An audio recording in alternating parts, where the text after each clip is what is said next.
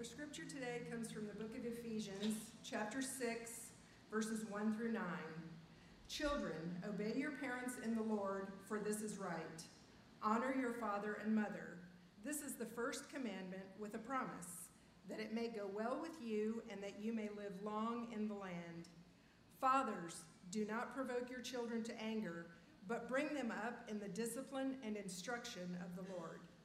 Bondservants, Obey your earthly masters with fear and trembling, with a sincere heart, as you would Christ, not by the way of eye service as people pleasers, but as bondservants of Christ, doing the will of God from the heart, rendering service with a good will as to the Lord and not to man, knowing that whatever good anyone does, this he will receive back from the Lord, whether he is a bondservant or is free.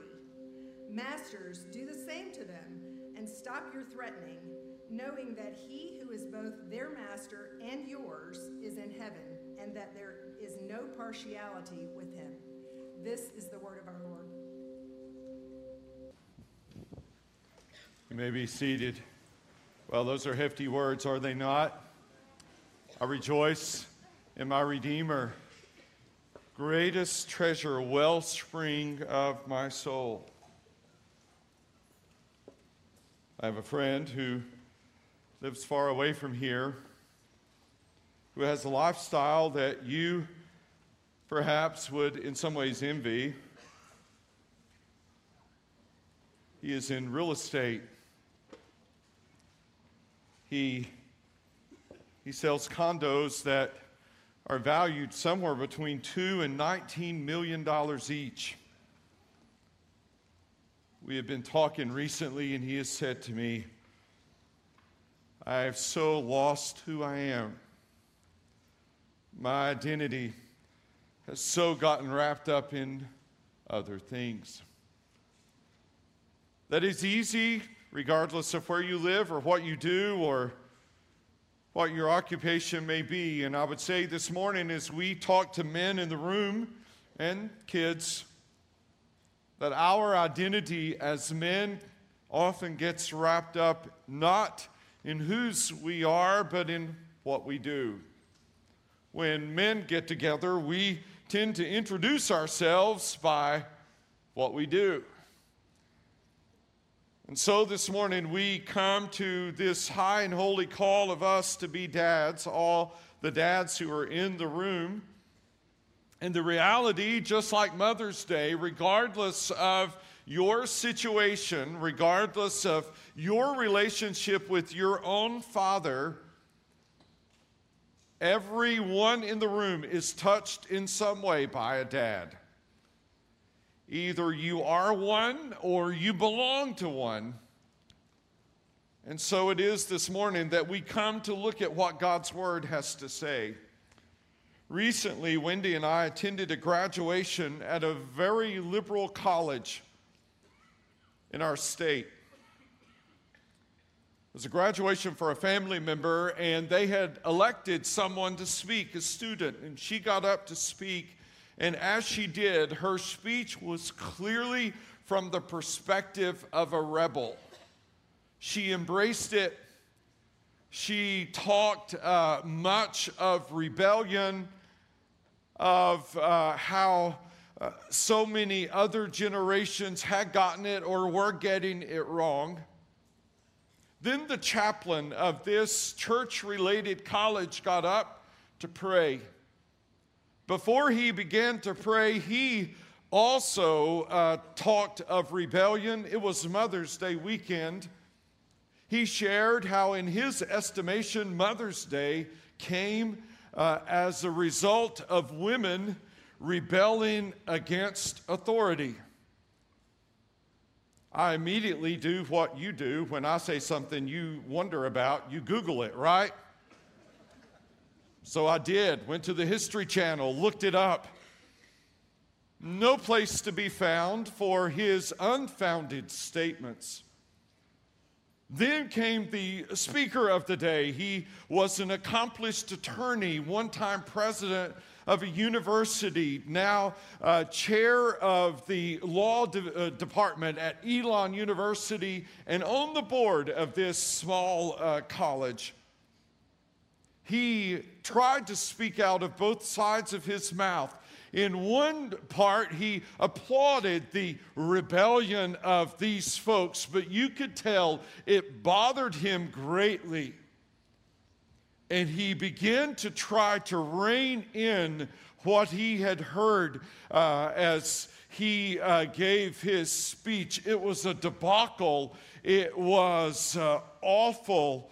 Um, and that is indeed where we find ourselves in culture today. And so, kids, you are in the room.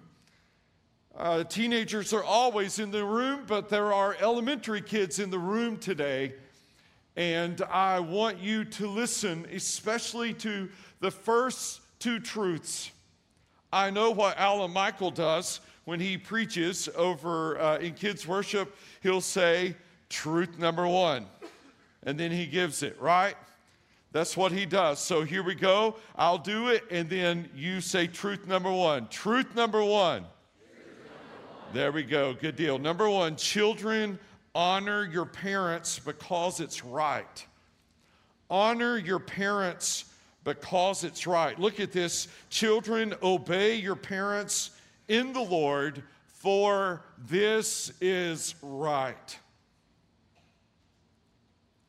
Paul, interestingly enough, in his first motivation for obedience or honor, and it's the same thing, your mom and dad does not go to God's law. He does not go to any specific rule in Old Testament Judaism. No, he simply says it is the right thing to do.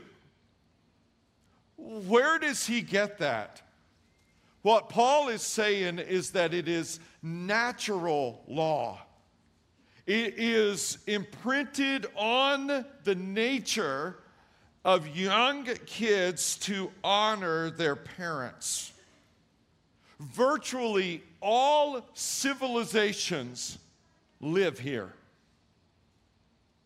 You can go across cultures, across countries. You can go in the poor, in the wealthy. You can go to those who have a lot of education and those who have little. And in every one of those situations, children honor their parents. It is a natural law which produces a natural order the natural law of children honoring their parents produces a natural order. I would say to you this morning that since the creation of the family precedes the creation of the church, that if the family unit loses its natural law, the church itself will begin to unravel. There is this natural law that is implied that when Adam and Eve had children, those children by nature, though it was marred by sin, did what they said to do. Adam and Eve were in charge of their children. So let's look at this word obey. The word is rich in Greek. It comes from the idea of porter. What did a porter do? Here's how it worked.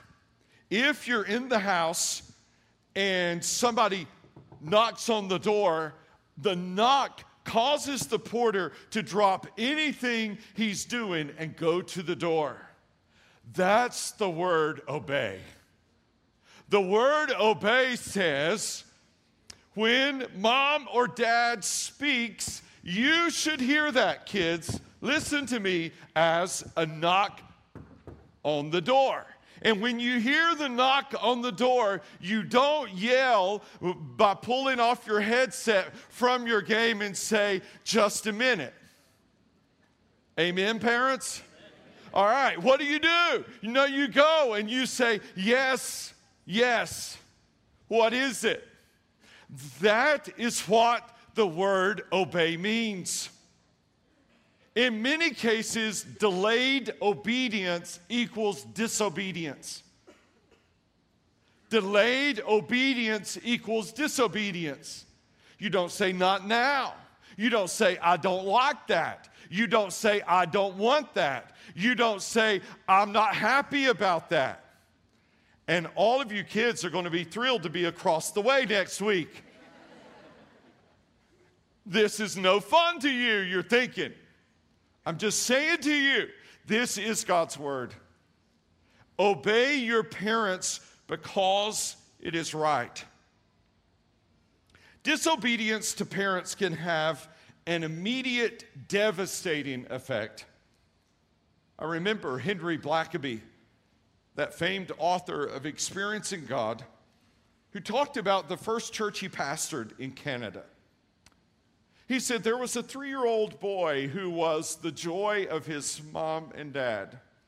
He was fun and he was funny, and he had them wrapped around his little finger. They would tell him to do things, and he would laugh at them and go the other way. But they did not correct him. They thought that to be funny, and they would laugh at him when he did it. Until one day, Blackaby says, in his young pastorate, that that little boy made a beeline toward the street. And mom and dad yelled, No, come back.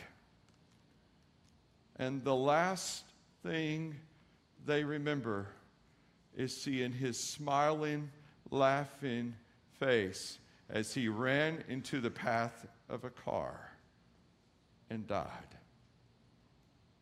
It was Blackaby's first funeral as a young pastor. A three year old cute boy whose parents laughed at his disobedience. Parents, let me say something to you. That story is tragic. But what is equally tragic is when you laugh when they're three, they will give you something to laugh about when they're 13. You won't be laughing then. You'll be awake at night crying, wondering why they say no to you then. And the costs are so much higher. This is natural order. Children, obey your parents because it's right. Number two, children, honor your parents because you will love life. You're like, what? Like, if I do what mom and dad say, I will love life. Well, if your parents are good, they'll make sure you don't if you don't do what they say, right? They will make sure that your love of life is diminished when you refuse to do what they say. Honor your father and mother. This is the first commandment with the promise that it may go well with you and that you may live long in the land. Now, Paul goes to the Old Testament and says, from the Old, he's gone to natural law. This is just how all civilizations and cultures are across the board. But let's zero in to the Old Testament. And what he says, it's the first commandment given with a promise. Now, let's talk about the Old Testament. All right, so some of you, after this little excerpt from the sermon, are going to be thinking, I'm glad I live now, not then. According to the Old Testament law, anyone who strikes or curses his father or mother was put to death. Put to death. Anyone who dishonors his father or mother was cursed. Any stubborn, defiant, disobedient son, according to the Old Testament law, was eligible for death. Honor and obedience are the same. When you honor your parents, you will obey them, and when you obey your parents, you're honoring them. It's the best way to honor them. Not buy them an amazing gift on Father's Day, just do what they say on Tuesday. I guarantee you they'll appreciate that a whole lot more. So, let's look at the Ten Commandments. Here they are. You will have no other gods before me. You shall make no idols. You shall not take the name of the Lord your God in vain. Keep the Sabbath day holy. And look at number five. What does it say? Let's say it out loud. Honor your father and mother. Let's go to number six. You shall not murder, you shall not commit adultery, you shall not steal, you shall not bear false witness against your neighbor, and you shall not covet. Here's a fascinating thing. Let's go back, uh, push one uh, back on that slide. Thank you. Number five seems to go with six, seven, eight, nine, and 10. Right? If you look at one through four in the commandments, they're all vertical. Do you see that? No other gods, no idols, take the name of the Lord your God in vain, and keep the Sabbath day holy. Those are all directed to God. You look at number six, honor your father and your mother. And then we go to the next slide to number seven, murder, adultery, steal, lying, and coveting all have to do with other people. So four seem to go vertical, six seem to go horizontally. But the Jews didn't think of it that way. The Israelites, when they looked at the commandments, is that they grouped one through five together and they grouped six through 10 together. And so any person reading scripture goes, okay, why? The significance of this arrangement is that it brings the honoring of our parents into our duty to God. They viewed so critical to your relationship with God. They viewed so critical to that relationship that you honor your parents. And when you honor your parents, you, by extension, are honoring God. Here it is. Please hear me, uh, kids and teenagers, uh, adult children, if you're still living at home and your mom and dad are wondering how long that's going to be, uh, just, just listen hear me. It is inconceivable that you can come in here and sing a song to God when on the way here you talk disrespectfully to His agents of discipleship in your life, who are your mom and dad. That's the point. It's inconceivable that you come to church on Sunday and mom and dad are saying, do this, do that, do that. And you're like, eh, eh, eh, and you're frustrated and aggravated. And today's picture day, right? So you got to dress a certain way if your family's getting your picture made and mom says this, like, I want to do it. And all of this kind of stuff, you know, that you may be going through today. And then come in here and stand beside mom and dad and sing the songs to God. God's saying, I'm not listening. I'm not listening. Get it right with them and then sing to me.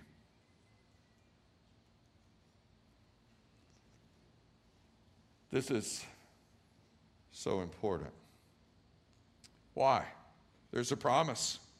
It's not in the list I gave you, it's in the elaboration in Exodus of the commandments that it may go well with you and that you may live long in the land. The word well literally means that you'll prosper. I would say it succinctly this way honor now because it is right, and honor now because the future will be bright. That's, that's the command to go well with you. If you honor your parents, the command is that you'll do well. You'll be able to go away to college and honor your professors. You'll be able to drive down the street and honor the police. You'll be able to step into high school and honor your teachers. But if you do not honor mom and dad at home, that is the first thread that begins to unravel prosperity for you. It begins there. Sadly, it does not end there.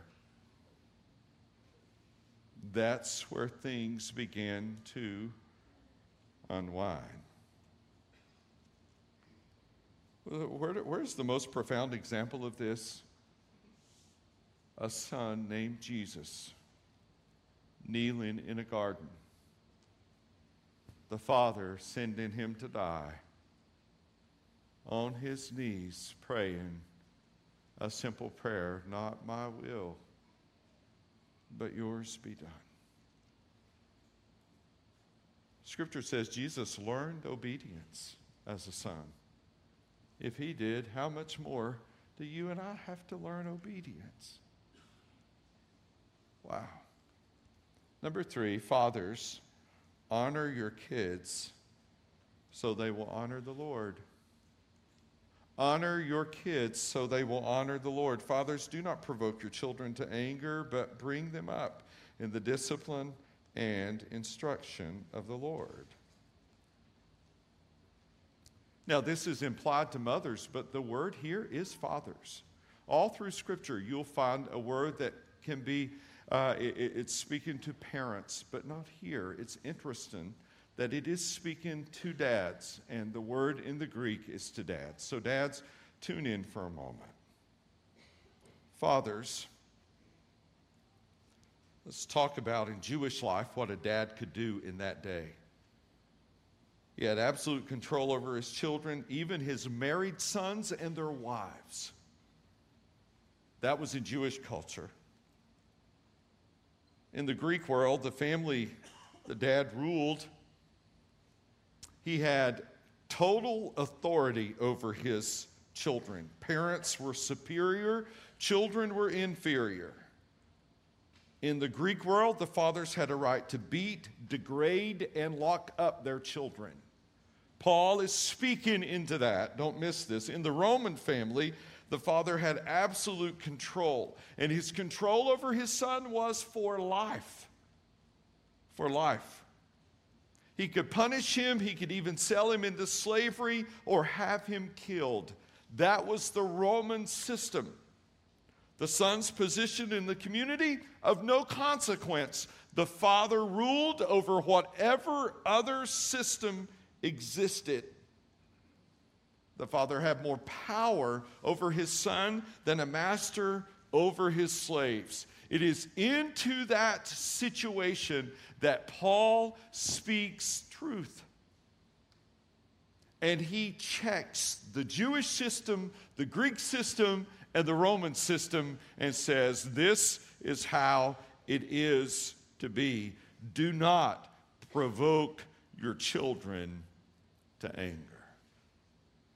Christianity then begins to do something to elevate the position of children. Well, where did that come from? Maybe it came from Jesus when he brought the little children to himself and his disciples, aware of the cultural uh, mandate of the day, said, Hey, get the kids away from him. And Jesus says no. And he puts a child on his lap and he begins to take care of that uh, child and bless that child. And he says, Allow the little children to come to me, for such is the kingdom of heaven. And so all of a sudden, children elevate as do other weak people in the, uh, uh, the, the day. They begin to elevate in Christianity.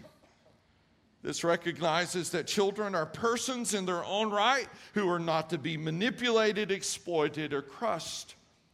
Dads, if you're going to be a Christian dad, you're not going to be a Roman Christian dad. You're not going to be a Greek Christian dad. You will have to step away from those cultural mandates and follow Christ.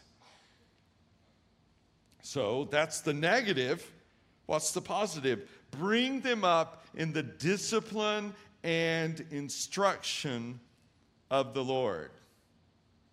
So bring them up. That phrase means let them be fondly cherished, deal gently with them. You have children, dads, deal gently with them in the discipline. That word implies physical discipline. I know that can or cannot be popular today, uh, but it's fascinating. Among millennials, 74% of millennials say physical discipline still should be used in the correction of children. It's all throughout Scripture. And I must say to you, as one who received it on a few times, it didn't mess me up.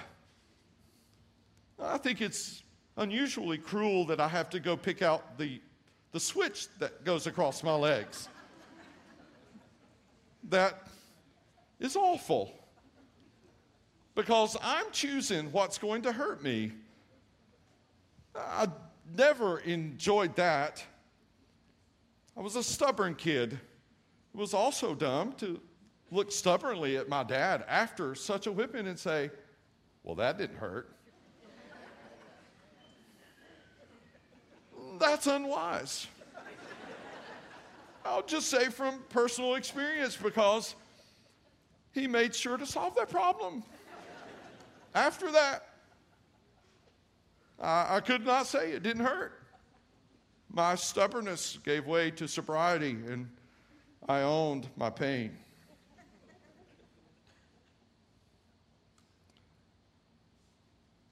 Proverbs 13 24, whoever spares the rod hates his son, but he who loves him is diligent to discipline him. And instruction. So, discipline implies physical discipline, instruction uh, to call attention to, uh, mild rebuke or warning. Comes from two words in the Greek, which means to place in the mind. There is to be talk that accompanies the correction of the Lord. So the Father's training of his children is not to be human centered or law centered, but Christ centered. Now I want to speak to something, men. I want to speak to us. In the South, this has fallen to moms. By and large, it's a Southern deal. And perhaps it's outside of the South, it's just my context. Men work. My grandpa I, I, get my work ethic on every side of my family. My grandpa on my mother's side was a construction worker. He'd work all day at construction in East Tennessee. He'd come home. My grandmother, who had 11 children, and would cook every day for them. Well, Papa didn't eat. He would say to her, I can eat when it's dark and he'd go work tobacco. In his mindset, that's what he did. They were not believers, so there was no investment at that point in those children for the Lord.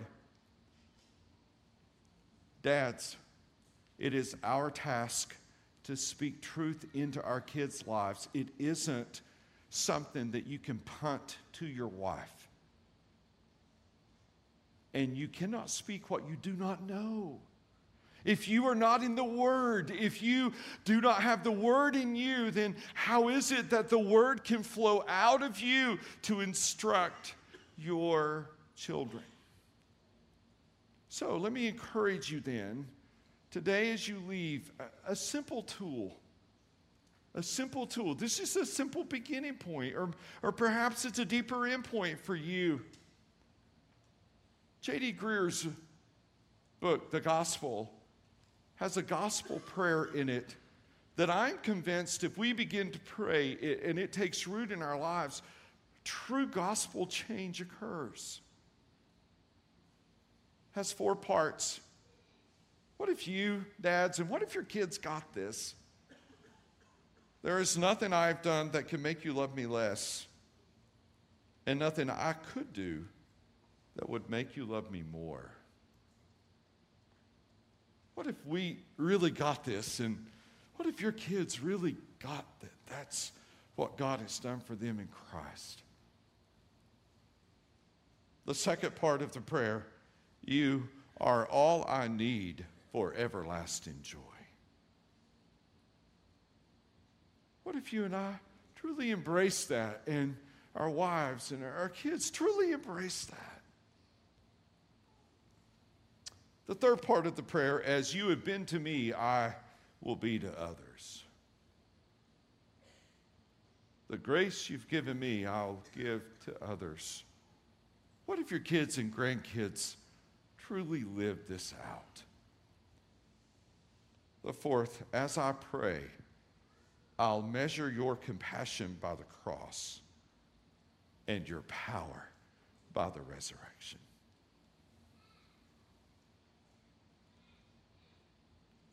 Or, in summary, God cares and God can. So, as you leave today, dads, these are for you to take and begin to incorporate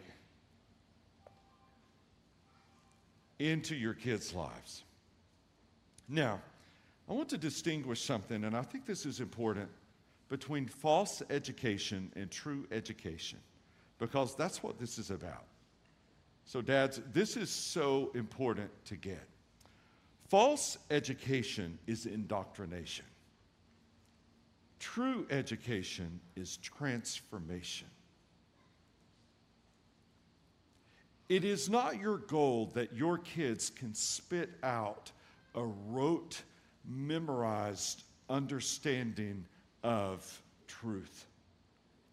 No. Your goal is that your kids can take the truth of God's word, the beauty of the gospel of Jesus dying and resurrecting and ascending and interceding for them, and apply that to their lives. That is real education. Indoctrination is easy. Get your kids to memorize things that you think matter. Transformation is hard. It involves a lot of conversations over periods of time around both successes and failures. It speaks truth into difficult circumstances. It uh, uh, administers as Jesus came full of grace and truth simultaneously. Our goal at this church isn't to turn out college students who are high school students who go into college with a rote list of things that are uh, doctrinal in nature, but rather with a transformed mind that uh, lives, uh, leads to a transformed life, that leads to a transformed community, that leads to a transformed world.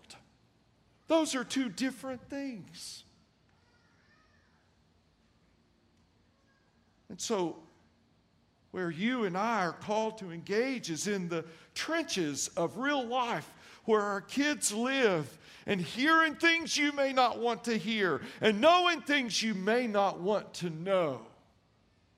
No one ever said this would be easy or comfortable. No one ever said that. No one ever said it would be formulaic. Nobody ever said that if you do this, as a matter of fact, the proverb that says, train up a child in the way he should go, and when he is old, he will not depart. That phrase, in the way he should go, literally means according to his bent. One kid, training works this way, another kid, training works another way. It is with my two if I just glance at Hannah, she shrivels. That's just the way she is. That's the way she's natured. Trent, on the other hand, more like a punch, right? Just drive the truth in. It's just the way they're built. It is my task then not to have a unilateral approach to parenting, but, but rather one that is fit for each child. Bob Benson wrote this poem, and I end with it today. Dads, it gives us the long view. I want to encourage you with the long view. It's called Laughter in the Walls. It's also the title of the sermon. Bob Benson was an architect and clearly a poet too. Listen. I pass a lot of houses on my way home, some pretty, some expensive, some inviting.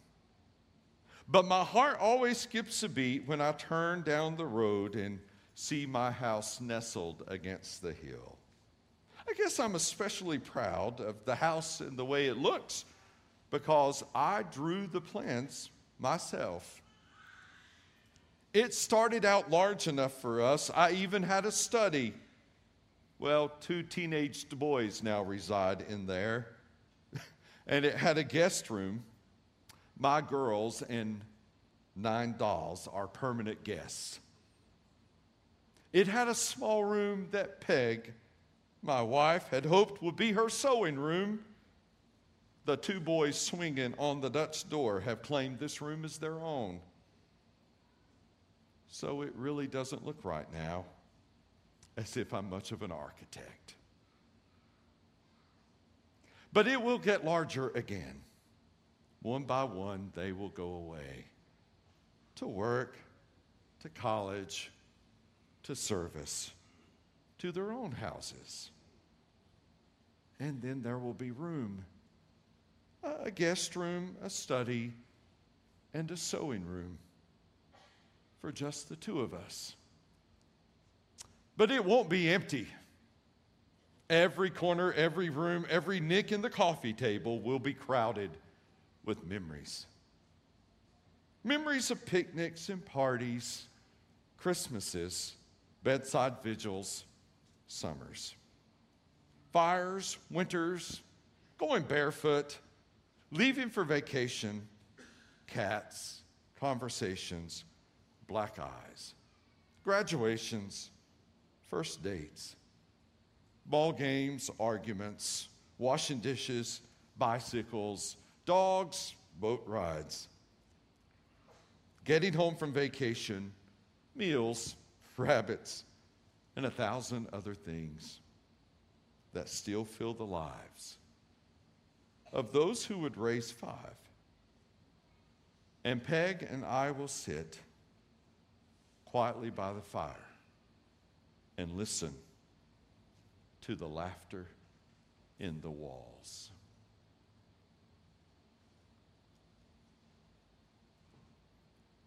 That, dads, is the long picture. The laughter in the walls.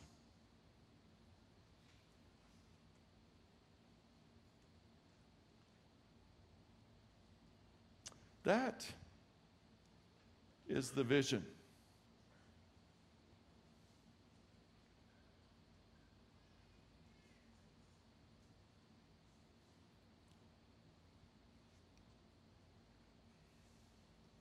So I've written a prayer. Would you bow your heads with me? It is a prayer from dads for their families. And it goes like this Father, I come to you, you as the ultimate Father, and I only an earthly representation. I pray for my family. They are yours, a gift from you to me. I pray they will know the gospel, live by grace, and grow to love you even more. Father, I pray your bright future for them. Give me wisdom beyond my years, strength beyond my capacity, and grace beyond what I deserve, that I may be to them in my limited way who you are to me in your unlimited way. And I pray this in Jesus' name. And all the dads in the room say,